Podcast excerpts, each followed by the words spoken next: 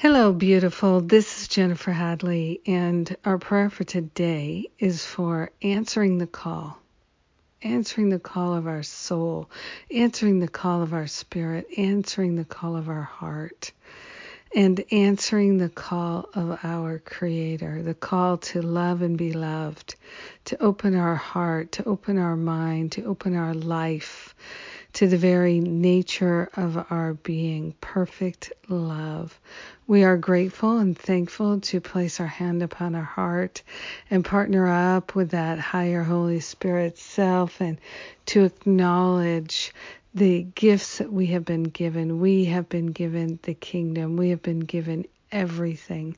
And so we are answering the call in response to that extraordinary generosity of our Creator. We are grateful and thankful to know that we are not just part of Spirit, we are the fullness of Spirit. And so we're grateful and thankful to respond by answering the call, the call of love in our very essence and being.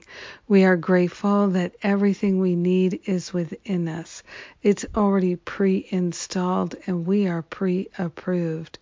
So we are grateful to answer the call in the ways that are being guided to. We are being guided to ways to answer the call, ways to live the love, to walk the talk.